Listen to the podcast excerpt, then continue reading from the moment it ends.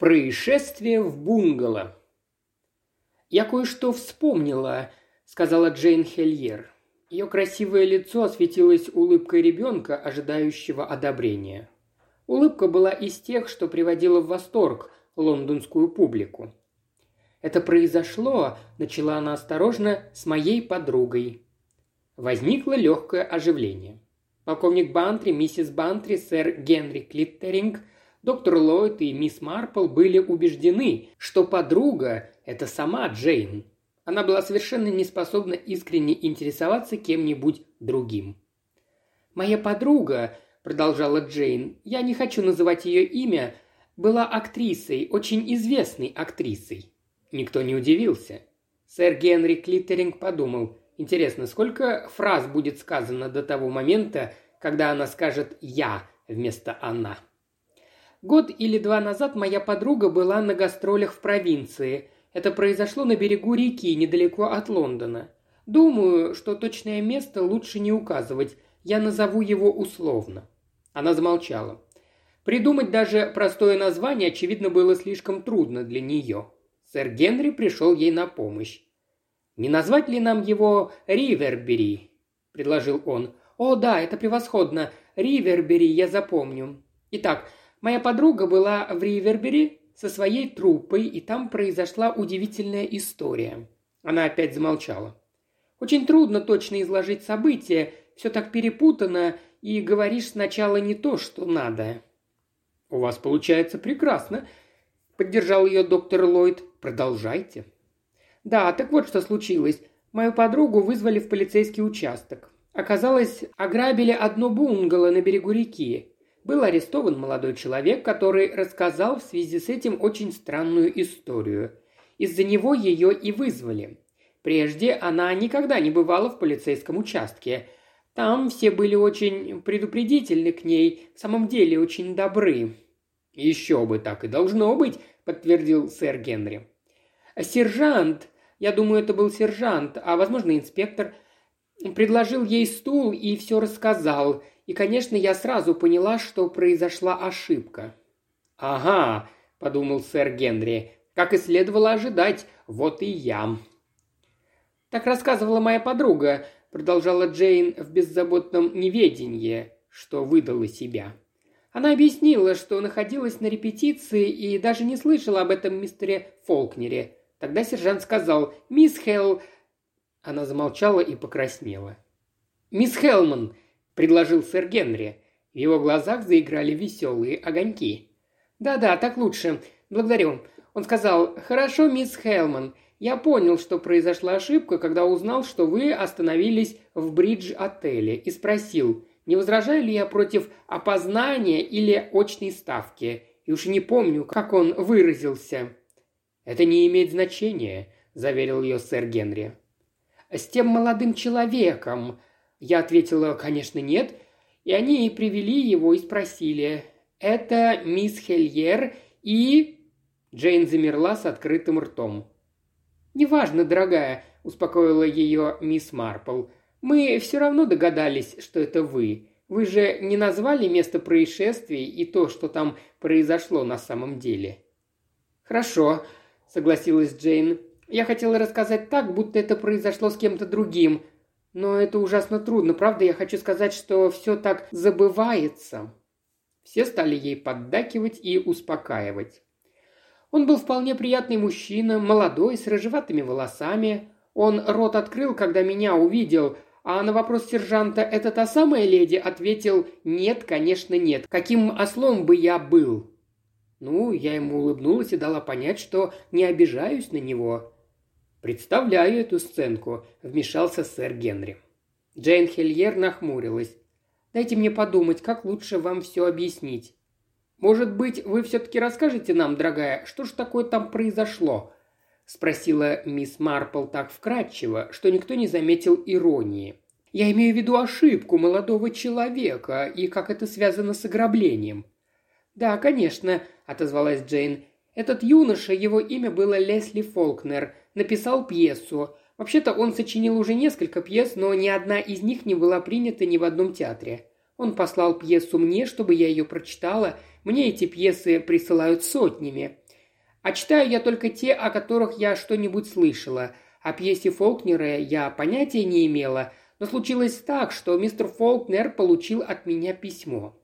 Только выяснилось, что на самом деле это письмо было вовсе не от меня», – возмущенно произнесла она и смолкла.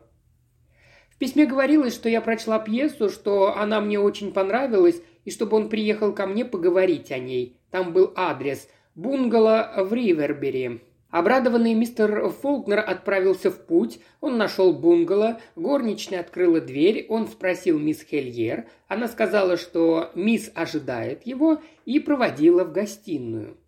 К нему вышла женщина. Ее-то он и принял за меня, что довольно странно, потому что, в конце концов, он же видел меня в спектаклях, и, кроме того, мои фотографии хорошо известны, не так ли?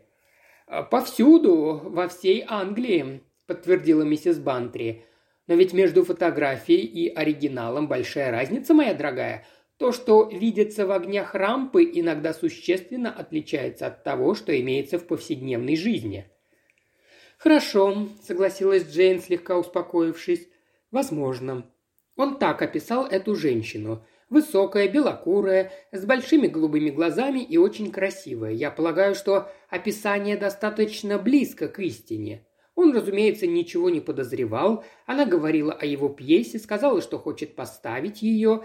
Пока они беседовали, принесли коктейли. Фолкнер, конечно, выпил. Да, это последнее, что он запомнил. Когда он очнулся или пришел в себя, назовите это как хотите. Он лежал у изгороди на обочине дороги. У него кружилась голова, ему было так плохо, что когда он встал, то пошел сам не зная куда. Он сказал, что если бы он был в твердом уме, то он Просто вернулся бы в бунгало и попытался выяснить, что же произошло. Но он пребывал в ужасном состоянии и поэтому продолжал брести, не соображая куда. Когда он более или менее пришел в себя, его арестовали. «А почему его арестовали?» – спросил доктор Ллойд. «О, разве я не сказала?» – воскликнула Джейн, широко раскрыв глаза. «Какая я глупая! Ограбление!» «Вы упомянули об ограблении, но не сказали, где, когда и как заметила миссис Бантри. «А то самое бунгало, куда он ходил. Конечно, оно вовсе не мое, оно принадлежало человеку, которого зовут...» Джейн опять нахмурила брови. «Не хотите снова взять меня в крестные отцы?» – спросил сэр Генри. «Псевдонимы придают свободу обвинению. Опишите владельца, и я дам ему имя». «Его можно представить как богатого горожанина, патрона», «Сэр Герман Кохэм», – предложил сэр Генри. «Это вполне подходит. А она, дама его сердца, была женой актера и сама тоже актриса». «Назовем актера Клод Лиссон», – подсказал сэр Генри, «а леди ее сценическим именем. Предлагаю мисс Мэри Кэр». «Наверное, вы ужасно умный», – заметила Джейн. «Не понимаю, как вы все это сразу придумываете?» Да, так вот, видите ли, у сэра Германа был загородный дом для уикендов, куда он приглашал эту леди. Жена, разумеется, ничего не знала, и он подарил этой актрисе кучу драгоценностей и среди них несколько красивых изумрудов. «Ах!» – воскликнул доктор Ллойд. «Вот мы и добрались до них. Эти драгоценности, запертые в специальном ларчике, находились в бунгало. Полиция считает, что это было весьма легкомысленно. Любой мог унести их. «Видишь, Долли», — вмешался полковник Бантри, — «а я что всегда говорил тебе?» «Да, но я считаю», — возразила миссис Бантри, — «что тот, кто старательно упрятывает свои вещи, обычно теряет их. Я не запираю драгоценности в ларец, а держу их в выдвижном бельевом ящике под чулками. Осмелюсь заявить, что если б это, как ее, Мэри Кэр, делала так же, драгоценности не украли бы». «Их бы все равно украли», — сказала Джейн, так как содержимое всех ящиков было вытряхнуто. «Значит, искали не драгоценности», — заключила миссис Бантри. «Они искали секретные документы, так всегда говорится в книгах. «Я ничего не знаю о секретных документах», – засомневалась Джейн. «Я не слышала ни о чем подобном». «Не отвлекайтесь, мисс Хельер», – вмешался полковник Бантри. «Не принимайте всерьез домыслы Долли». «Что же с ограблением?» – спросил сэр Генри. Так вот, в полицию позвонила дама, она назвалась мисс Мэри Кэр, она сказала, что бунгало ограблено и описала молодого человека с рыжеватыми волосами, который заходил к ней сегодня утром. Горничной он показался несколько странным, и та отказалась впустить его. Позднее они видели в окно, как он уходил. Кэр описала молодого человека так точно, что через час полиция арестовала его. На допросе он рассказал, что с ним случилось, и показал мое письмо. И меня, как я уже говорила, вызвали в полицию. Когда Фолкнер увидел меня, он заявил, что то была вовсе не я. «Очень занятная история», – подытожил доктор Ллойд. «Знал ли мистер Фолкнер эту мисс Мэри Кэр?» «Нет, не знал. Или говорит, что не знал. Но я вам еще не рассказала самое интересное. Полицейские, конечно, отправились в бунгало. Там они нашли все, как было сообщено по телефону. Дом был пуст, ящики вытащены, опрокинуты, драгоценности исчезли. Через несколько часов вернулась Мэри Кэр. Увидев все это и узнав о звонке в полицию, она заявила, что об ограблении узнала только сейчас и никуда не звонила. Она объяснила, что утром получила телеграмму от менеджера с предложением главной роли, и он назначил ей встречу в клубе. Она, конечно, помчалась в город, но напрасно менеджер телеграммы не давал. «Обычная уловка, чтобы убрать ее с дороги», – прокомментировал сэр Генри. «А что слуги?» «Да то же самое, там была только одна горничная. Ей позвонила по телефону, как той показалось, Мэри Кэр и попросила привезти в клуб сумку, что лежит в ее спальне в таком-то ящике. Горничная должна была успеть в ближайший поезд. Так она и сделала, но когда приехала в клуб, мисс Кэр там не оказалась. «Хм, я начинаю догадываться», Дом был пуст, и проникнуть в него через одно из окон не составляло особого труда. Но я не совсем понимаю, как же туда попал мистер Фолкнер, и кто позвонил в полицию, если не мисс Кэр?» – развел руками сэр Генри. «Вот это-то никто и не может выяснить. А тот молодой человек действительно оказался тем, за кого себя выдал?» «О, да, здесь все в порядке. Он в самом деле получил письмо, как будто бы от меня. Конечно, это был не мой, но похожий почерк. «Итак, давайте проясним ситуацию», – заключил сэр Генри. «Поправляйте меня, если я ошибусь. Этого молодого человека заманивают в ловушку с помощью поддельного письма, что вполне правдоподобно. Молодой человек одурманен, в полицию сообщают о подозрениях против него, ограбление в самом деле произошло. Я полагаю, и драгоценности действительно украдены? О, да, они найдены. Нет, разумеется, сэр Герман старался замять дело, но ему это не удалось. Нетрудно предположить, что обо всем узнала жена и начала бракоразводный процесс, хотя в действительности мне ничего подлинно не известно. А что случилось с мистером Лесли Фолкнером? Его освободили, в полиции сказали, что улик против него нет. А вы не думаете, что вся эта история довольно странная? Определенно странная. Первый вопрос – кому верить? Из вашего изложения, мисс Хельер, можно заключить, что вы склонны верить мистеру Фолкнеру. Есть ли у вас какие-нибудь основания для этого, кроме собственной интуиции? Нет, нет, думаю, что нет, но он был такой милый и так извинялся за свою ошибку, приняв Мэри Кэр за меня, что я почувствовала, он говорит правду. «Понимаю», — сказал сэр Генри с улыбкой. «Но вам придется допустить, что он легко мог и выдумать всю эту историю. Он мог и сам написать такое письмо, якобы от вашего имени. Он также мог одурманить себя уже после успешного ограбления, но, признаюсь, я не вижу смысла во всем случившемся. Единственное, для чего он мог состряпать этот план, это если обнаружил, что его заметил кто-то из соседей. «Он состоятельный человек?» – спросила мисс Марпл. «Не думаю», – ответила Джейн. «Нет, пожалуй, скорее он был в стесненных обстоятельствах». «Все это происшествие кажется странным», – сказал доктор Ллойд. «Должен признаться, что если мы допустим, что история, рассказанная молодым человеком, правда, то это еще больше все запутывает. Зачем неизвестная женщина, выдавшая себя за мисс Хельер, впутала в эту историю неизвестного человека? Зачем разыграла такую комедию?» «Скажите, Джейн, Фолкнер когда-нибудь встречался лицом к лицу с Мэри Кэр на сцене или еще где-нибудь?» – спросила миссис Бантри. «Я точно не знаю», – помедлила с ответом Джейн и вновь нахмурила брови, пытаясь вспомнить. А потому что если Фолкнер не видел ее, задача решена, сказала миссис Бантри. Я уверена, что буду права. Очень легко придумать, будто тебя вызвали в город, потом позвонить горничной с Паддингтонского или другого вокзала, и пока она добирается до города, возвратиться в бунгало. Молодой человек заходит в дом, его одурманивают, вы устраиваете сцену ограбления, переворачивая все вверх дном, насколько это возможно, затем звоните в полицию, даете описание козла отпущения и снова отбываете в город. Возвратившись домой последним поездом, разыгрываете удивление и непричастность к ограблению.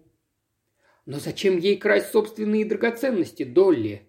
Они всегда так делают, парировала миссис Бантри. «Во всяком случае, я могу придумать сотни причин. Может быть, ей срочно понадобились деньги, а старый сэр Герман не давал их, и так что ей пришлось украсть драгоценности, а потом тайком продать.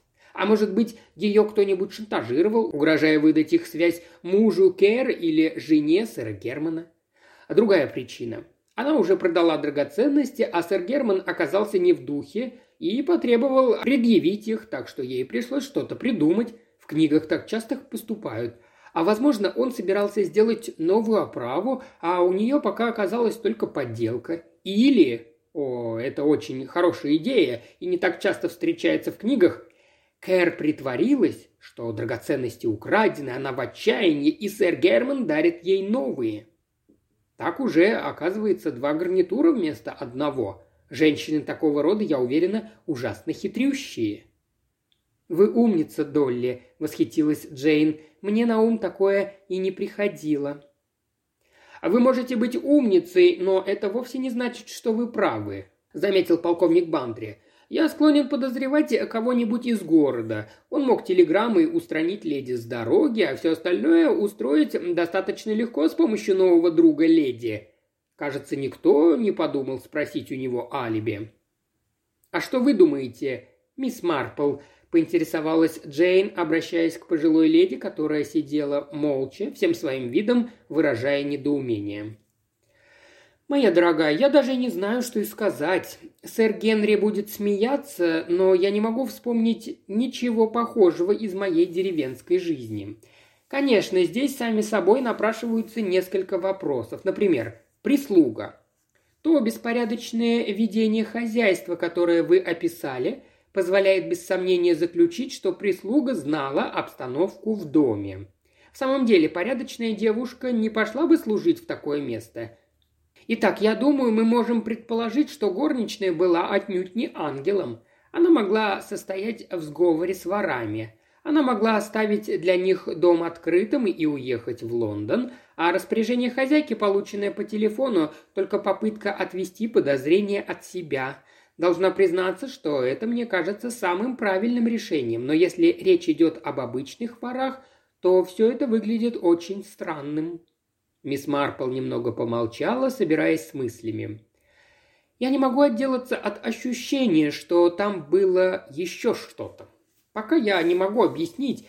Предположим, например, у кого-то было чувство злости, досады, у молодой актрисы, с которой плохо обошлись, вы не думаете, что тогда легче было бы объяснить случившееся? Стремление причинить другому человеку неприятности? Так это выглядит, хотя это и не очень убедительно. «А вы, доктор, еще ничего не сказали», – смутилась Джейн. «Я забыла о вас». «Обо мне все забывают», – печально отозвался доктор. «Должно быть, я самая незаметная личность». «О, нет! Скажите, что вы думаете об этом деле?» Я нахожусь в положении человека, который готов согласиться с каждым из высказавшихся и ни с кем из них. У меня же есть, возможно, абсолютно ошибочное предположение. Во всей этой истории может быть замешана жена сэра Германа. У меня нет оснований утверждать, однако вы удивились бы, если бы знали, какие невероятные ходы может придумать обиженная жена. «Как вы проницательны, доктор Ллойд!» Как я могла забыть о бедняжке миссис Пебмарш?» Джейн уставилась на мисс Марпл. «Миссис Пебмарш? А кто такая миссис Пебмарш?» «Но...» Мисс Марпл заколебалась. «Я не знаю, существует ли она в реальности. Она прачка. Это она взяла ту опаловую брошь, что была приколота к блузке, и положила потом в белье другой женщины. Джейн выглядела еще более озадаченной, чем раньше. «И это делает для вас все ясным, мисс Марпл?» – спросил сэр Генри, подмигивая. Мисс Марпл покачала головой. «Боюсь, что нет. Должна признаться, я в полной растерянности. Но одно знаю твердо – женщины обязательно держатся вместе. Каждая должна в любых непредвиденных обстоятельствах отстаивать свою собственную честь. Я думаю, именно в этом мораль истории, которую рассказала нам мисс Хельер. Боюсь, эта нравственная особенность всей истории ускользнула от меня. – признался сэр Генри. «Возможно, когда мисс Хельер назовет разгадку, все прояснится». «Как?» – спросила Джейн, явно смутившись. «Да, говоря по-детски, мы сдаемся. Вы одна, мисс Хельер, имеете высокую честь раскрыть нам вашу тайну, разгадать которую не сумела даже мисс Марпл». «Итак, вы все сдаетесь», – проговорила Джейн. «Очень интересно». Она замолчала и принялась с отсутствующим видом полировать ногти. «Ну», — сказала миссис Бантри, — «продолжайте, Джейн. В чем же разгадка?» «Разгадка? Да, что же произошло на самом деле?» Джейн пристально посмотрела на нее. «Не имею ни малейшего представления». «Что?» «Мне самой все время было интересно это. Я думала, вы все такие умные, и один из вас поймет суть происшедшего. Присутствующие еле смогли скрыть чувство раздражения. С красотой Джейн все было в порядке, но в этот момент все поняли, что глупость может завести слишком далеко. «Вы хотите сказать, что истина никогда не была обнаружена?» – спросил сэр Генри. «Нет, я думала, что вы сможете раскрыть эту тайну». Джейн говорила обиженно. Было видно, что она недовольна. «Хорошо. М -м, начал было полковник Бантри, но у него не было слов. «Вы самая несносная девчонка, Джейн», – упрекнула миссис Бантри. «Во всяком случае, тогда я считаю, что я была права. Если бы вы назвали нам настоящие имена действующих лиц, я была бы полностью в этом уверена». «Не думаю, что я могу сделать это», – возразила Джейн. «Нет, дорогая, конечно, нет», – поддержала ее мисс Марпл. «Мисс Хельер действительно не может». «Нет, она может», – заявила миссис Бантри. «Не будьте чересчур благородной, Джейн. Мы пожилые, обожаем скандалы, во всяком случае, скажите хоть, кто был этот вельможа из города?» Но Джейн покачала головой, а мисс Марпл в своей старомодной манере поддержала девушку. «Это было бы крайне неприятно». «Я думаю, я думаю, я скорее наслаждалась этим», – тихо сказала Джейн. «Возможно, так и было», – отозвалась мисс Марпл. «Полагаю, что этим была нарушена монотонность. Какую пьесу вы играли? Смит». «Ах да, это ведь Сомерсет Моэм, не так ли? Все им созданное очень мудро. Я видела почти все пьесы». «Вы намерены возобновить постановку будущей осенью, разве не так?» – спросила миссис Бантри. Джейн кивнула. «Ну хорошо», – сказала мисс Марпл. Мне пора домой, уже поздно. У нас был очень интересный вечер, самый необычный, во всяком случае. Считаю, что рассказ мисс Хельер заслуживает приза. Вы не согласны?» «Мне очень жаль, что я рассердила вас», – с грустью призналась Джейн. «Если бы я знала, я бы обязательно открыла вам тайну». Доктор Ллойд воспользовался случаем проявить галантность. «Дорогая юная леди, ну почему же? Вы задали нам очень хорошую задачу, чтобы заострить наши умы. Мне только жаль, что никто из нас не нашел верного решения». «Говорите за себя», – возразила миссис Бантри. «Я-то ее решила и убеждена в своей правоте». «Вы знаете, я верю, что это так», – согласилась Джейн. «Все, что вы сказали, возможно. «Какое из семи решений вы предпочитаете?» – шутливо спросил сэр Генри. Доктор Ллойд помог мисс Марпл одеться и собрался проводить ее. Мисс Марпл еще раз пожелала всем доброй ночи. Прощаясь, она подошла к Джейн и что-то прошептала ей на ухо. Изумленная «ах» вырвалась у последней так громко, что заставила всех обернуться. Улыбаясь и кивая, мисс Марпл удалилась, а Джейн Хельер все смотрела ей вслед. «Вы собираетесь спать, Джейн?» – спросила миссис Бантри. «Что с вами? Вы смотрите, будто увидели привидение». Джейн словно очнулась, она одарила очаровательной и смущенной улыбкой мужчин и последовала за миссис Бантри вверх по лестнице. «Огонь в камине почти погас», — сказала миссис Бантри с раздражением. «Не могут разжечь как следует. Какие бестолковые служанки. А, да, правда, мы несколько задержались сегодня вечером. Уже половина первого ночи. Как вы думаете, много есть людей таких, как она? спросила вдруг Джейн. Как горничная?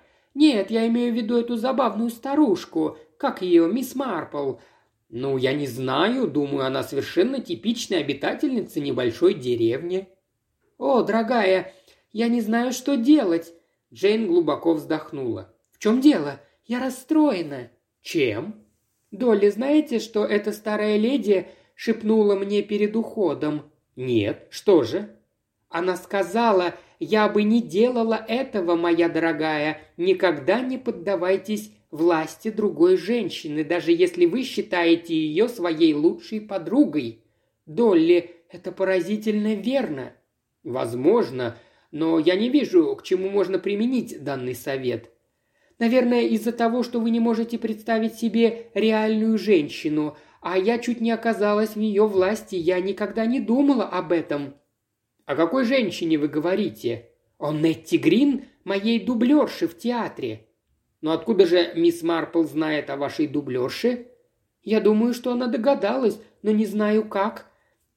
«Джейн, будьте добры, скажите сейчас же, о чем идет речь?» Об истории, которую я вам рассказала. Долли, вы знаете, Грин – женщина, которая отняла у меня Клода». Миссис Бантри кивнула, мысленно возвращаясь к первому неудачному замужеству Джейн с актером Клодом Авербери. Он женился на Нетти. Клод ничего не подозревал, а она проводила уикенды в загородном бунгало с сэром Джозефом Салманом. Я рассказала вам об этом. Я намеревалась изобличить ее. Мне хотелось, чтобы все знали, что это за особа. И с ограблением, вы же понимаете, вот-вот все выйдет наружу». «Джейн», – задохнулась миссис Бантри, – «это вы устроили историю, о которой рассказали нам». Джейн кивнула. «Вот почему я выбрала Смита. В этом спектакле я выступаю в наряде горничной. И когда меня вызвали в полицейский участок – Ничего не было проще, чем сказать, что я репетировала свою роль с дублершей в отеле. На самом же деле мы обе могли быть в бунгало. Я должна была открыть дверь и принести коктейли, а Анетта представиться мной. Фолкнер после этого никогда не должен был увидеть ее, поэтому не стоило опасаться, что молодой человек опознает Нетту, а я могу загримироваться под горничную совершенно иначе – Кроме того, в горничных обычно и людей-то не видят. Мы договорились вытащить потом его на дорогу, забрать ларец с драгоценностями, позвонить по телефону в полицию и вернуться в отель. Я не хотела заставлять молодого человека страдать, вот и сэр Генри, кажется, считает, что он не слишком страдал. Разве не так? Я надеялась, что имя Нетты Грин появится в газетах и все обнаружится. Тогда Клод увидит, кто она на самом деле – Миссис Бантри застонала. «О, моя бедная голова! И все это время... Джейн Хельер, вы лживая девчонка. Сочиняете нам историю, которую сами же и устроили». «Я хорошая актриса», — в голосе Джейн чувствовалось самодовольство. «Мисс Марпл права», — пробормотала мисс Бантри. «Личностный фактор. О да, Джейн, девочка моя, вы понимаете, что воровство – это воровство, и что вас могут посадить в тюрьму?» «Но никто не догадался», – пробормотала Джейн, – «кроме мисс Марпл. Долли, вы в самом деле думаете, что много таких людей, как она?» «Если честно, то я не думаю», – ответила миссис Бантри. Джейн вздохнула. «Однако лучше не рисковать. Я, несомненно, попала бы под влияние Нетты, это правда. Она могла бы воспротивиться и сделать мне какую-нибудь гадость. Нетта помогла продумать детали и уверяла меня в своей преданности. Нет, я думаю, мисс Марпл права. Мне лучше не рисковать. Но, моя дорогая, вы уже сделали это? О, нет! Джейн широко раскрыл глаза. Вы не понимаете, пока еще ничего не произошло. Да, если можно так выразиться, я примеряла это на собаку». «Мне трудно разобраться в вашем театральном сленге», – с достоинством произнесла миссис Бантри. «Вы хотите сказать, что это будущее действие, а не уже совершенное?» «Я собиралась осуществить это осенью в сентябре, а теперь не знаю, что и делать. «Мисс Марпл разгадала загадку и ничего не сказала нам», – возмутилась миссис Бантри. «Я хочу понять, почему она сказала это о женщинах, которые дружат. Мисс Марпл не хотела выдавать меня мужчинам. Она так добра». «Ну хорошо, объясните же мне все, Джейн, прошу вас». «Пожалуй, я так и сделаю», – пробормотала мисс Хельер. «Ведь могут найтись и другие, мисс Марпл».